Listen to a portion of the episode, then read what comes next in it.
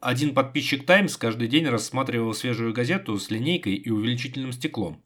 И если обнаруживал, что какие-то буквы ниже прочих, обычно это были строчные Z и X, немедленно писал об этом автору статьи и грозился начать читать комиксы.